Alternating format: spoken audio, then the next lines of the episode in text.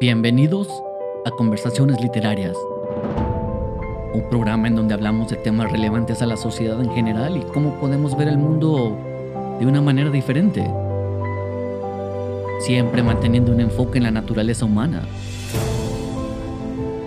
Trataremos de contestar las preguntas más importantes para nosotros como seres humanos y cómo podemos expandir nuestro repertorio de habilidades aprenderemos de lo que es verdaderamente importante en el mundo. ¿Cuál es nuestro propósito en el universo y cómo encontrar la inspiración que nos llevará al siguiente nivel en nuestras vidas? Aprenderemos a descubrir y enfrentar los miedos que nos impiden superarnos como personas. Esperamos que este episodio sea de tu agrado. Y una vez más, bienvenidos a Conversaciones Literarias.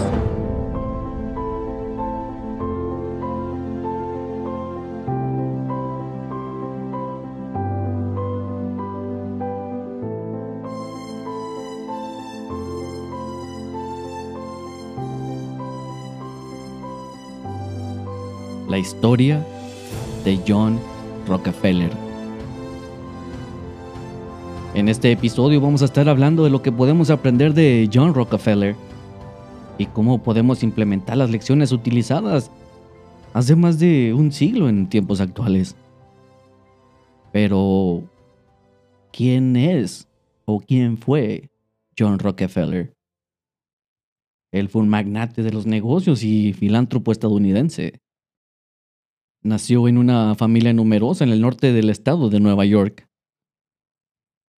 De ahí, él junto con su familia se mudaron varias veces antes de asentar sus raíces en la ciudad de Cleveland, Ohio.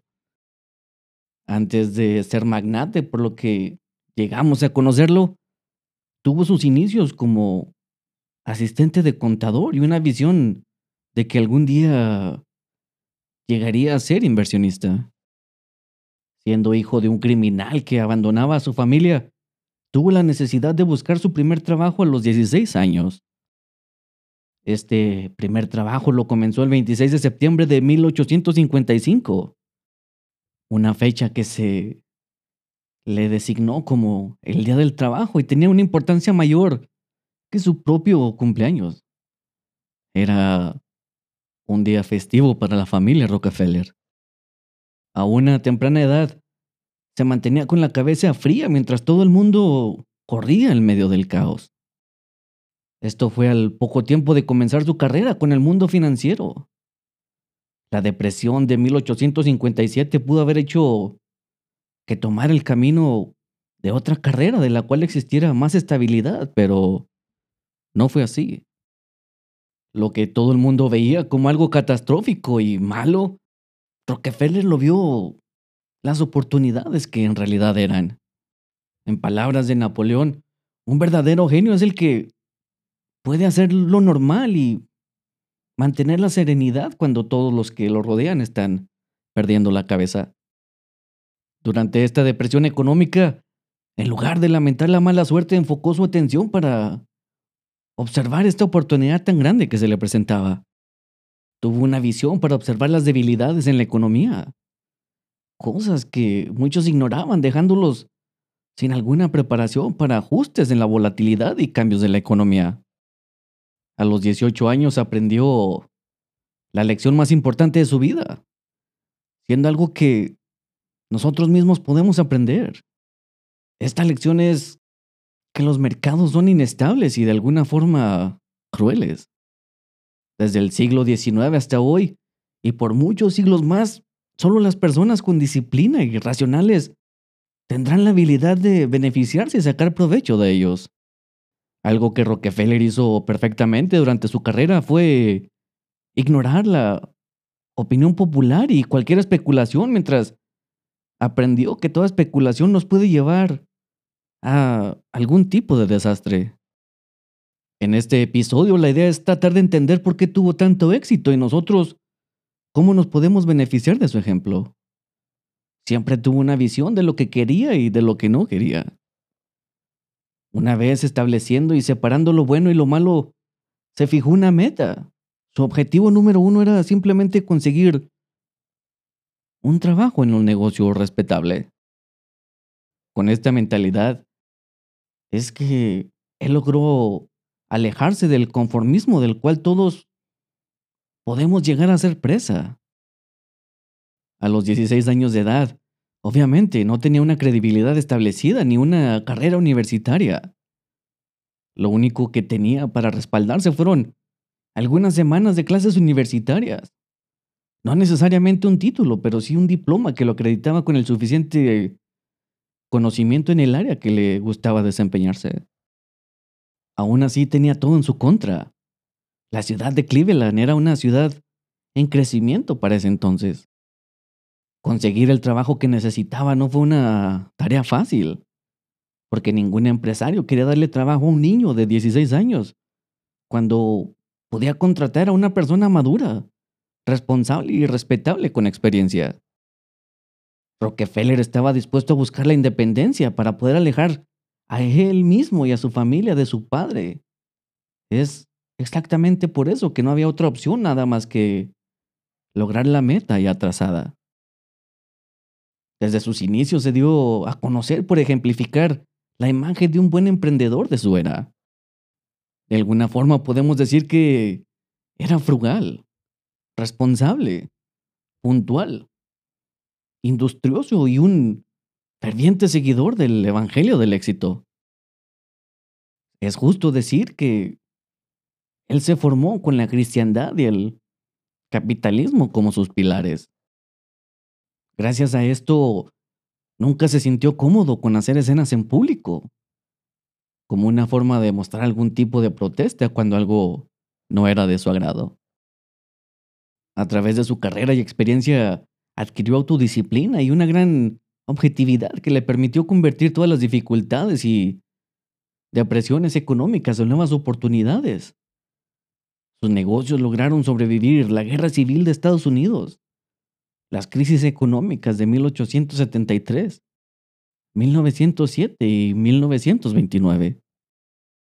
A la edad de 25 años, Rockefeller había asegurado alrededor de medio millón de dólares, una gran cantidad de dinero en nuestros tiempos, para alrededor de esos años, 1864, 1865, era una verdadera fortuna. 25 años después de su primer crisis, Rockefeller, por medio de su compañía Standard Oil, que había formado en 1870, controlaba el 90% en el mercado del petróleo, mientras que sus competidores avariciosos iban a bancarrota. Sus inversionistas vendían sus acciones y dejaban el negocio. Todos aquellos que tenían dudas e inseguridades por la volatilidad de los mercados dejaron ir una gran cantidad de oportunidades. Y es en estas fluctuaciones del mercado donde hizo la gran parte de su inmensa fortuna. Estos mismos consejos los podemos encontrar en grandes personajes de los negocios e inversionistas como Warren Buffett, quien nos aconseja que debemos tener miedo cuando los demás son codiciosos y volverse codiciosos cuando otros tienen miedo. Los métodos utilizados por Rockefeller que le ganaron el dominio de la industria petrolera y la forma de acumular su riqueza han sido temas de debate por muchos años. A través de la historia ha sido alternativamente exaltado y hasta ridiculizado, siempre dependiendo de la era y el lado del carácter de la persona que lo analiza. Para quienes siempre han sido sus críticos, Rockefeller era un capitalista despiadado y codicioso, que aplastó injustamente a su competencia y creó un monopolio hasta cierto punto malévolo. Para quienes lo admiran, era un genio de los negocios. Nunca tuvo un año en el que no hubiera ganancias había logrado ganancias incluso en los periodos de recesiones que ya habíamos mencionado. También lo ven como una idea personificada del hombre que se hizo a sí mismo. Llegó a estabilizar una industria que era volátil. Creó puestos de trabajo, bajó el precio del petróleo, reduciendo el precio hasta un 80% durante la existencia de su empresa Standard Oil. También se convirtió en el mayor filántropo de la historia. En palabras del escritor Ron Chernow, Rara vez la historia ha producido una figura tan contradictoria. Su lado bueno era tan bueno como malo era su lado malo. Al estudiar su vida, podemos encontrar evidencia igual de las imágenes de este personaje mucho más matizado de lo que reconocen todos aquellos que lo admiran igual que los que lo critican. Afortunadamente, independientemente de lo que podamos pensar de este personaje, no es necesario estar de acuerdo con su lado malo para poder aprender de su lado bueno. Lo más justo sería decir que se le pueden aprender sus tácticas morales y que cada quien dé el juicio que sea necesario. Una gran cantidad de los principios fundamentales que empleó este titán industrial para construir su imperio se pueden aplicar para lograr el éxito en cualquier empresa. Vamos a profundizar en cuáles son estos principios y ¿Cómo los podemos aplicar hoy en nuestros tiempos? Dentro de las claves que llevaron a Rockefeller al éxito fue su principio general, que decía, preferiría ser mi propio tirano a que alguien más me tiranice. La cualidad más llamativa de Rockefeller, y ya la mencionamos antes, fue su autocontrol. Fue implacable en el perfeccionismo de su fuerza de voluntad aprendiendo y entrenándose para ser dueño de sus emociones, deseos y horarios, de una forma que lo pudiera orientar y dirigir todos sus impulsos y canalizarlos hacia sus objetivos. Sus objetivos no fueron nada pequeños, fueron demasiado grandes y siempre fue tras ellos con una gran ética disciplinada y personificada diariamente. Algo que Rockefeller entendió y que nosotros hoy en nuestros tiempos podemos aprender es que si queremos ser nuestro propio jefe, tenemos que aprender a mandarnos a nosotros mismos. Pero, ¿cómo es que logró esto el mismo Rockefeller? Para llegar a ser conocido como la persona más rica del mundo, requirió una implacable práctica de la persistencia. Hubo muy poco dentro de la educación de este personaje que presagiara lo meteórico de su ascenso. Su madre era una mujer religiosa, pero su padre era esencialmente un charlatán, que se ausentaba de casa durante semanas y a veces hasta meses seguidos. Esta familia tenía suficiente dinero para sobrevivir, pero sus finanzas siempre eran inciertas y todo dependía de cuándo apareciera el padre y cuánto dinero traería cuando regresara. De joven, Rockefeller creció ayudando a trabajar en la granja familiar y ayudando a cuidar a sus hermanos menores. Y como ya lo habíamos mencionado antes, él tenía los ojos puestos en cosas mayores y deseaba ascender en el mundo. En su momento no había claridad en cuanto a cómo lo haría. En su escuela se le consideraba tonto y lento en sus estudios. No era alguien que impresionaba ni a sus compañeros de clase y mucho menos a sus maestros. Un compañero de clase lo recordó diciendo, no recuerdo que John sobresaliera en nada. Nadie le prestaba atención especial o espectacular. No había nada que presagiara su futuro tan brillante. Lo que sí recuerdo es que trabajaba duro en todas sus asignaciones, sin hablar mucho y siempre estudiando con gran laboriosidad.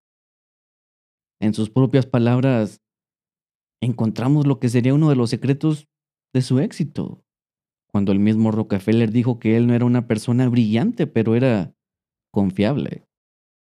Sobre esto dijo, no era un estudiante inteligente, y es por eso que tuve que aplicarme diligentemente para preparar todas mis lecciones escolares. A una temprana edad, Rockefeller descubrió que tenía una habilidad especial para los números. Y es así que decidió abandonar la escuela para familiarizarse a profundidad con los números adquiriendo así la habilidad que le ayudaría a encontrar su primer trabajo. Al inscribirse en un curso de negocios de tres meses en una universidad comercial, aprendió los conceptos básicos de la contabilidad, caligrafía y banca. Y luego se graduó a los 16 años. Ansioso por despegarse de la influencia de su padre y su mala reputación, para convertirse en un joven autónomo y autosuficiente, dejó su hogar para comenzar su propia vida en Cleveland y encontrar su primer trabajo. Rockefeller atacó este objetivo con la misma persistencia paciente que había aplicado en su trabajo escolar. Queriendo encontrar un puesto en un establecimiento grande y de buena reputación en el que tuvieran las mayores oportunidades de aprendizaje y progreso. Hizo una lista de los comercios, bancos y ferrocarriles con las calificaciones crediticias más altas. Todos los días Rockefeller se ponía un traje oscuro, se afeitaba y se limpiaba los zapatos y salía a buscar el trabajo que quería. En cualquier empresa que iba a pedir el trabajo, siempre pedía hablar con el jefe, que generalmente no estaba disponible. Luego, como segunda opción, pedía hablar con el segundo a cargo y siempre hablando al punto y diciendo, entiendo la contabilidad y me gustaría conseguir trabajo. El mismo Rockefeller recordó que el mercado laboral estaba un tanto saturado y muchas de las respuestas recibidas no fueron nada alentadoras. En su biografía lo cuenta con sus propias palabras diciendo, nadie quería un niño y muy pocos mostraban una ansiedad abrumadora para hablar conmigo sobre el tema. Aún así no se desanimó en absoluto. Regresar a su casa y a la dependencia de su padre se había convertido en una opción impensable. Después de haber terminado con las empresas escritas en su lista sin haber recibido una oferta, simplemente comenzó en la parte superior y visitó todos los establecimientos nuevamente. Muchas veces visitando el mismo negocio más de tres veces. Su búsqueda de trabajo se había vuelto su trabajo. En sus propias palabras dijo, todos los días trabajé en mi negocio, el negocio de buscar trabajo. Dediqué mi tiempo completo a esto todos los días. Y así fue, desde la mañana hasta la tarde, seis días a la semana, durante seis semanas. Sudando durante el caluroso verano de Cleveland, caminando por sus calles hasta que le dolían los pies. Rockefeller siguió buscando trabajo. Así fue que el 26 de septiembre de 1855 escuchó las palabras que había estado esperando. Te daremos una oportunidad. Una pequeña empresa de productos necesitaba urgentemente un ayudante de contador y le dijo a Rockefeller que se pusiera a trabajar de inmediato. A través de un enfoque singular en una meta y la persistencia paciente en su consecución, había obtenido un punto de apoyo en el mundo de los negocios y lo usaría como trampolín para hacer su improbable ascenso de humilde asistente de contadora titán corporativo. Frederick Gates, el asesor financiero de Rockefeller, habló de su incuestionable equilibrio y lo reservado que era, diciendo, su actitud habitual hacia todos los hombres era de profunda reserva. Ocultaba lugares comunes y anécdotas humorísticas. Tenía la habilidad y el arte con amigos e invitados de charlar libremente, de llamar a los demás, pero de revelar poco o nada de sus propios pensamientos más íntimos. A una temprana edad, Rockefeller aprendió de su madre que el control de sí mismo gana las batallas, porque significa el control de los demás. Esto es algo que se tomó muy en serio, adoptando así un estilo de liderazgo muy diferente al del magnate corporativo estereotípico, cultivando un poder que no se basa en exhibiciones ruidosas, fanfarronería y golpes en la mesa beligerantes, sino de una autoridad silenciosa.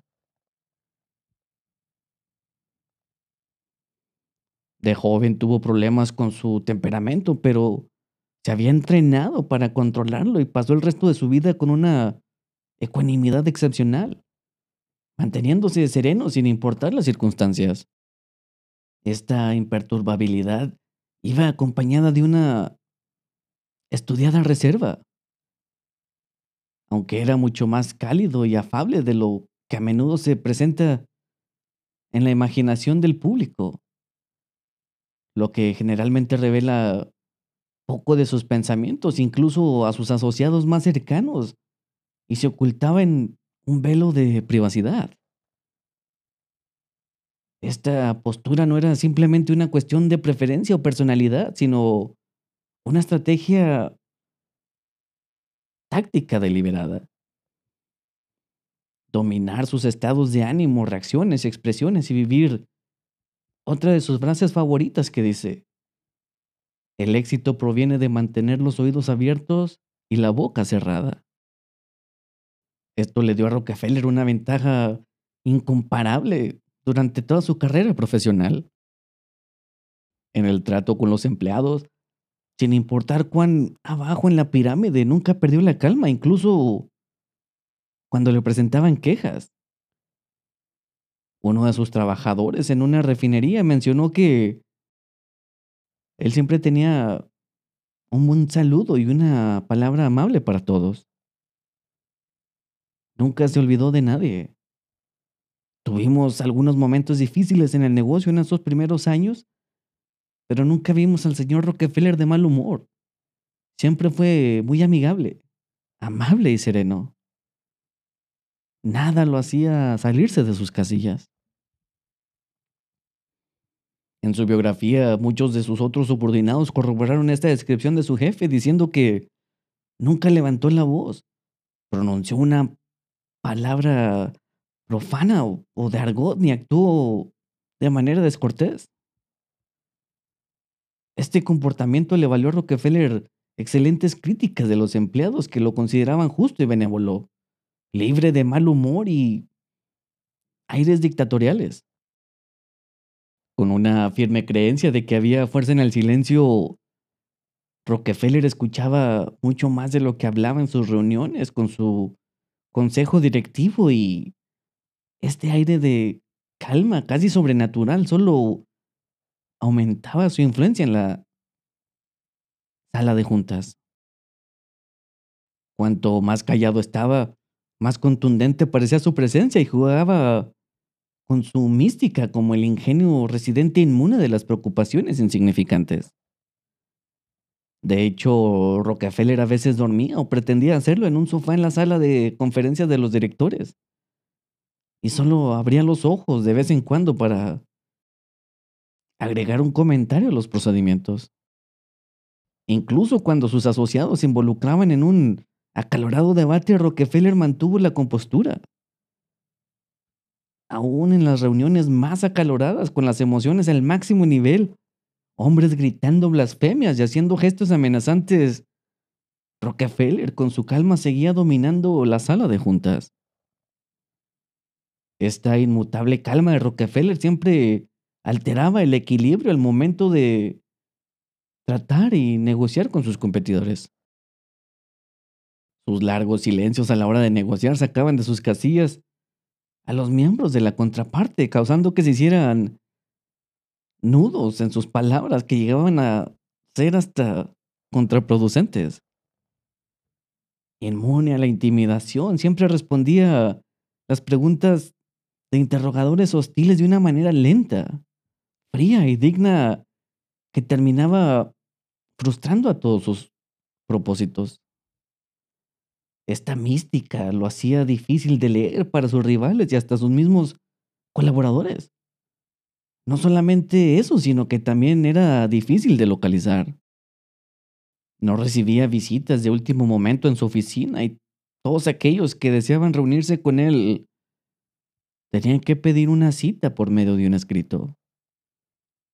Esta lejanía y forma de ser inalcanzable frustraba a todos aquellos que se le puede decir que eran sus oponentes, que llegaban a sentir que peleaban con un fantasma. Rockefeller también se mantenía muy atento a su privacidad cuando se trataba de la prensa. Rutinariamente rechazaba las solicitudes de entrevista, especialmente al principio de su carrera.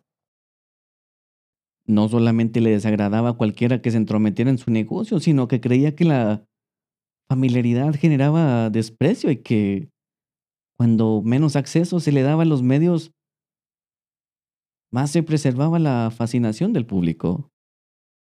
También estaba muy consciente de que al hablar con los periodistas podría ser una manera fácil de compartir sin querer un secreto comercial que obviamente era mejor mantenerlo en secreto. Incluso cuando la prensa lo criticaba, Rockefeller optaba por guardar silencio. Muy rara vez leía estas críticas. No porque no podía recibir comentarios, sino porque desdeñó las críticas de aquellos que sintió que carecían de suficiente conocimiento para criticarlo. Diciendo al respecto, una cosa es pararse en el terreno cómodo de la inacción plácida y pronunciar palabras de sabiduría cínica, y otra es sumergirse en el trabajo mismo a través de una extenuante experiencia, ganarse el derecho de expresar conclusiones sólidas. Aun cuando sentía que las críticas estaban equivocadas o eran totalmente erróneas, controló sus impulsos de reaccionar. Esta cerrada moderación venía de su naturaleza dirigida hacia el interior. Simplemente no anhelaba la aprobación de los demás, especialmente de aquellos a los que no respetaba. Tenía una firme convicción que dice, nunca te quejes, nunca des explicaciones. Vamos a tratar de explicarlo por medio de una anécdota contada por uno de sus amigos que dice que los dos hombres caminaban por una propiedad de Rockefeller y su compañero le insistía a responder a sus críticos. Rockefeller a modo de respuesta señaló a un gusano que cruzaba su camino y le dijo, si piso a ese gusano, le daré atención. Si simplemente lo ignoro, desaparecerá. Por esta frase que acabamos de mencionar, pareciera que era un hombre orgulloso y prepotente algo que no es totalmente cierto. Durante toda su vida cultivó asiduamente la humildad. Desde los inicios de su carrera entendió profundamente la forma en que el poder y la riqueza pueden conducir a la arrogancia. Es así que se entrenó intencionalmente para no dejarse guiar por el ego. A medida que su fortuna incrementaba desde temprana edad, repetía frases similares a la que dice, el orgullo se manifiesta antes de cualquier caída. La volatilidad de la industria petrolera y la potencial fugacidad de su éxito era algo que se mantenía en su presente todos los días. Sus varias biografías nos dan una idea en cuanto a su forma de pensar respecto a eso. Es ahí en donde describe cómo es que se mantenía con los pies en la tierra, Sabemos que se amonestaba a sí mismo diciéndose, tienes una gran fortuna, tienes buena propiedad, pero ¿qué pasaría si los campos de petróleo llegaran a vaciarse? No te dejes llevar por tu éxito actual, ten cuidado, mantente firme o puedes llegar a perder la cabeza. Mantén tus ojos abiertos, asegúrate de no perder tu equilibrio. Rockefeller creía firmemente que ese autoescrutinio fue lo que lo ayudó a mantenerse con los pies en la tierra. En sus propias palabras dijo, estas conversaciones íntimas conmigo mismo tuvieron una gran influencia en mi vida. Tenía miedo de no poder soportar mi prosperidad y traté de enseñarme a mí mismo a no envanecerme con nociones tontas. El haber pertenecido a una comunidad de fe fue algo que también lo ayudó a mantenerse con la cabeza fría. Rockefeller asistía diligentemente a los servicios de oración de los viernes por la noche, así como a dos servicios de los sábados. Y siempre trató de servir a la iglesia de cualquier manera que estuviera a su alcance. Como miembro de su iglesia llegó a dirigir oraciones, pero también tuvo funciones como empleado voluntario de la iglesia incluso como conserje. Ningún trabajo estaba por debajo de él y él se encargaba personalmente de lo que fuera necesario y estuviera en sus manos poder atender. En aquellos años, a Rockefeller se le podía encontrar en la iglesia barriendo los pasillos, encendiendo lámparas, limpiando aceras, llevando a la gente a sus asientos, orando, cantando, realizando todos los deberes de un miembro de la iglesia. siempre desinteresado y bastante meticuloso. No era más que un empleado más. Aún así, siendo el hombre más rico del país, Rockefeller no dejó que le afectaran los aires de grandeza, por los cuales muchos de nosotros podríamos llegar a ser afectados si llegáramos a tener su estatus. Después de haber alcanzado y acumulado grandes riquezas, pudo haber ido a otras iglesias que estuvieran más cómodas, a las cuales asistían las gentes más acaudaladas de su época. Pero para él era de gran valor relacionarse con personas humildes y nunca quiso perder esa conexión con la gente normal. Dentro y fuera de la iglesia, siempre tuvo un interés y una gran curiosidad por otras personas sin importar su estilo de vida. Donde quiera que iba, preguntaba a los que se encontraba sobre ellos mismos y escuchaba atentamente lo que tenían que decir en su vida profesional, este interés en, los demás era igual, tanto hacia arriba de la pirámide, al igual que hacia abajo en la escalera corporativa. En los campos petroleros, sus empleados le llamaban la esponja por la forma en que observaba y absorbía toda la información que podía en cuanto a cómo funcionaban todas las cosas. Conversaba no solo con los supervisores de las operaciones, sino también con los que hacían el trabajo fuerte y que en realidad estaban haciendo la perforación de los campos. Cuando recorrían las refinadoras de Standard Oil, constantemente preguntaban los supervisores cómo se podían mejorar las cosas. Tomaban notas de sus sugerencias y luego hacían un seguimiento de sus ideas.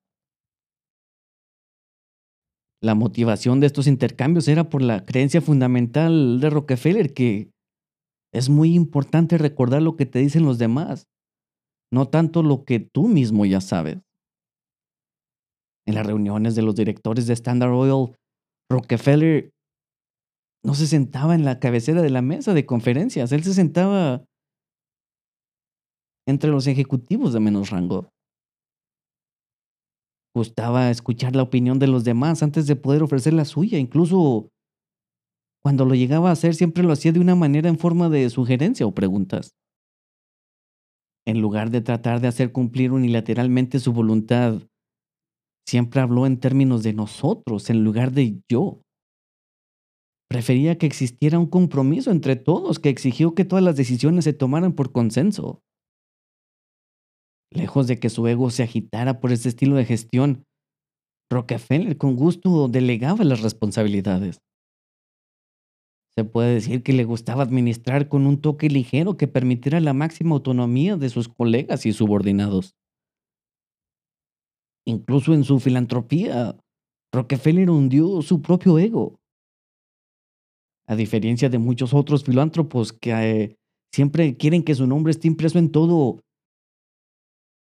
Rockefeller normalmente prefería ser un socio silencioso e invisible en los proyectos que financiaba pedía explícita y específicamente que los edificios no llevaran su nombre aún después de la insistencia de los benefactores. Y rara vez visitó las instalaciones que él hizo realidad por medio de sus donaciones, no deseando desviar la atención a sí mismo del buen trabajo que se estaba haciendo. Dicho de otra forma y en palabras del mismo Rockefeller, Solo los tontos dejan que su ego se hinche con el dinero. Algo que distingue a Rockefeller es que tenía un propósito que lo empujaba hacia adelante. No era de las personas que le gustaba hacer dinero por el hecho de hacer dinero solamente.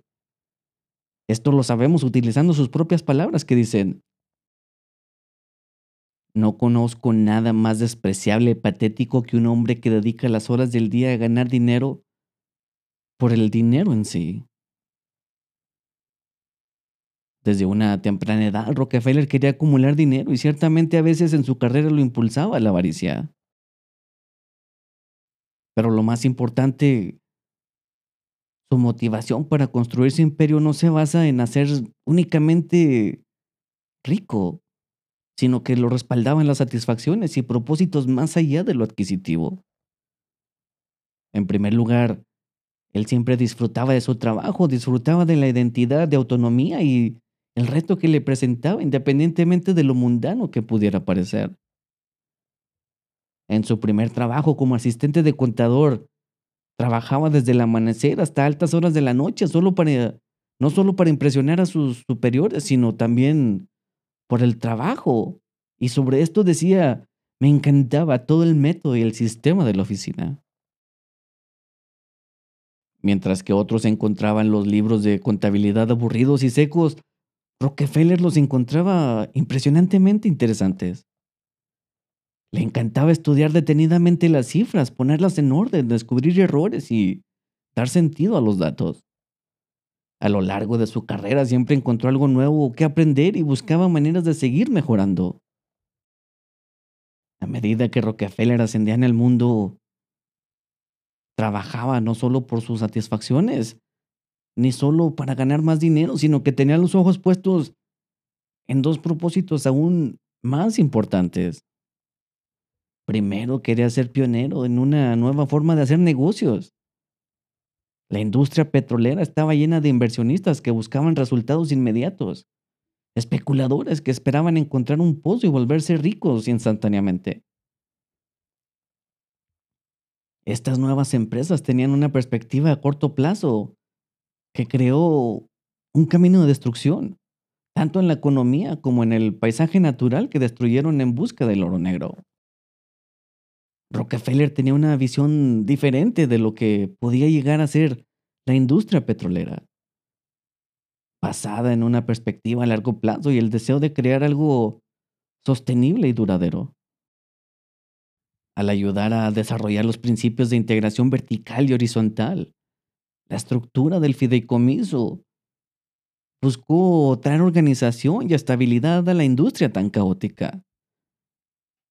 Es así que creó el molde para la corporación moderna. Su objetivo era nada menos que una revolución económica que creía que beneficiaría a la nación en general. Sobre esto el mismo Rockefeller explicó, no tenía la ambición de hacer una fortuna. El simple hecho de ganar dinero nunca ha sido mi objetivo.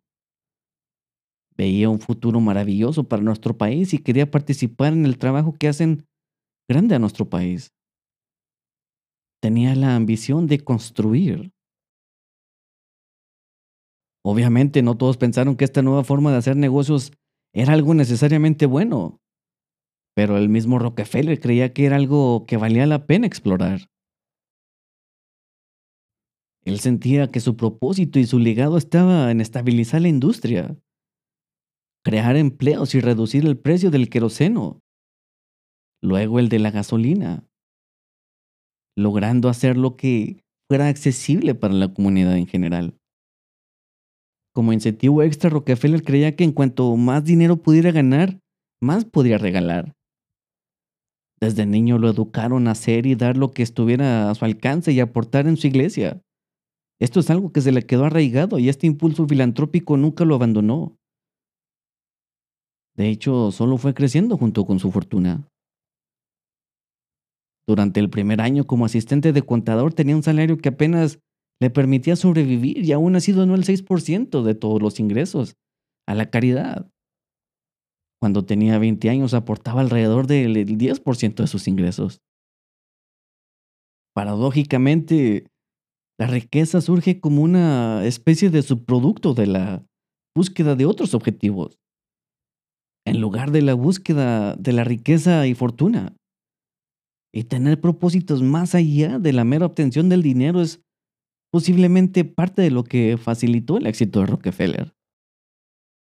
Sus grandes objetivos fueron la base de una motivación bastante profunda y una perspectiva a largo plazo, en lugar de perseguir ciegamente resultados inmediatos.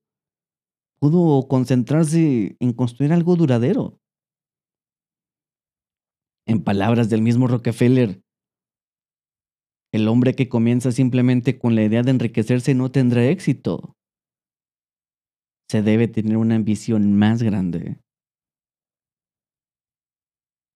Algo que contribuyó enormemente al éxito de este titán de los negocios fue saber poner atención a los detalles. Su perfil parecía destinado a tener éxito tanto por sus hábitos de trabajo como su inteligencia innata. Y él mismo admitió tener una pasión por, por atención a los detalles. En su apariencia personal, Rockefeller siempre se presentó bien arreglado y bien vestido. Cuando se trataba de citas era religiosamente puntual, diciendo que un hombre no tenía derecho a ocupar el tiempo de otro hombre innecesariamente. Mantenía su propia rutina personal al pie de la letra, asignando cierto tiempo para los negocios, la familia, su fe, sus pasatiempos, y se apegaba a este horario segundo por segundo. En los negocios siempre pagó sus deudas y cumplió sus contratos a tiempo.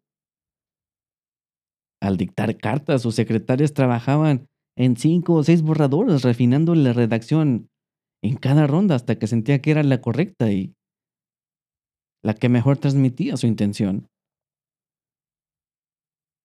Obviamente, cuando se trataba de contabilidad, Rockefeller no conocía límites. Desde el inicio de su carrera aprendió a tener un gran respeto por las cifras y la exactitud, por muy insignificantes que pareciera. Si había un pequeño error en su factura, Rockefeller lo notaría. Si le debían unos centavos más de lo que le pagaban, pedía que se le pagara esa deuda. Cuando estuvo al frente de Standard Oil, siempre estuvo al tanto de todos los números generados por su imperio en expansión ya que le permitieron realizar un seguimiento objetivo de la salud de sus diversos sectores y saber cuándo los sectores no coincidían con lo que decían sus subordinados. Fue de esta forma que extendió la racionalidad desde la parte superior de su organización hasta el escalón más bajo de esa pirámide. Cada costo en el mundo de Standard Oil se calculó con varios decimales. Muchos encontraban esta obsesión con los detalles demasiado metódica y exigente, pero Rockefeller sabía que las pequeñas correcciones podían terminar teniendo un gran impacto. Desde joven llevaba una contabilidad estricta en sus finanzas. Durante sus años como auxiliar de contabilidad en Cleveland, debía asegurarse de que sus ingresos fueran mayores a sus gastos. Esto es una cuestión de necesidad y vivía de una forma ciertamente espartana. Incluso después de acumular una enorme fortuna y de que sus libros de cuentas personales se volvieran mucho más densos y complicados que cuando era niño, en lugar de subcontratar la auditoría de un profesional, él mismo revisaba los libros de contabilidad, corrigiendo los errores más pequeños y simplemente, como en su vida empresarial, disputaba facturas que eran inexactas por uno o dos centavos. Aunque ahora podía permitirse gastar en lo que quisiera, siguió viviendo frugalmente en relación a su esfera económica. Llegó a comprar y construir casas muy grandes, pero siempre fueron relativamente modestas en comparación con lo que podía haber pagado o lo que llegaron a construir otros millonarios de la época. Con su forma de ser, él mismo diseñó y decoró sus casas no para impresionar a los demás, sino simplemente para complacerse a sí mismo y a su familia. Es así que decidió un estilo que evitaba la ostentación. Le gustaba vivir de una manera en que él mascaraba el verdadero tamaño de su fortuna a través de su vida también mantuvo sus hábitos ahorrativos. Estos modales de frugalidad fueron transmitidos a sus cuatro hijos también, quien les preocupaba que se convirtieran en adultos mimados. De una manera para evitar esto y de inculcar en sus hijos un aprecio por lo que tenían, Rockefeller trató de evitar que se dieran cuenta de la magnitud de su riqueza. Nunca visitaron las refinerías y las oficinas de su padre. Rockefeller dirigía su hogar como una pequeña economía basada en el mérito. Siguiendo sus pasos, cada niño debía llevar sus propios libros de contabilidad y podían ganar dinero haciendo cosas como reparar jarrones, matar moscas, arrancar las hierbas de los jardines, cortar leña y abstenerse de comer dulces. Los niños vestían ropa usada y no solo recibían una cantidad modesta de regalos y juguetes. Cuando sus hijos pidieron de regalo una bicicleta, Rockefeller decidió no comprar una para cada uno, sino que optó por comprar solo una y que necesitarían aprender a compartir. Rockefeller no solo trató de impartir el valor del dinero a sus hijos, sino también a sus nietos. Cuando los visitaba les daba cada uno una moneda acompañada de un beso y una amonestación que dice, ¿sabes qué le haría mucho daño a tu abuelo? Saber que alguno de ustedes se vuelva derrochador y descuidado con su dinero. Tengan cuidado y siempre podrán ayudar a los desafortunados. Ese es su deber y nunca deben olvidarlo. Para Rockefeller, la frugalidad representaba un compromiso con un principio de vida, una postura, una actitud que desempeñaba mantener incluso cuando el ahorro ya no tenía un propósito necesariamente práctico. Servía como un control para el ego y la reorientación continua hacia la riqueza. Un recordatorio para no darlo por sentado. Un reconocimiento de su transitoriedad potencial y una reafirmación de la capacidad de prescindir. De cierto modo, la frugalidad de Rockefeller no se trataba en absoluto de dinero, sino más bien de una forma de ejercitar el músculo que había generado su éxito en primer lugar y que continuaba manteniéndolo unido, el autodominio. Es así que, al ser su propio tirano, se aseguró de retener su trono.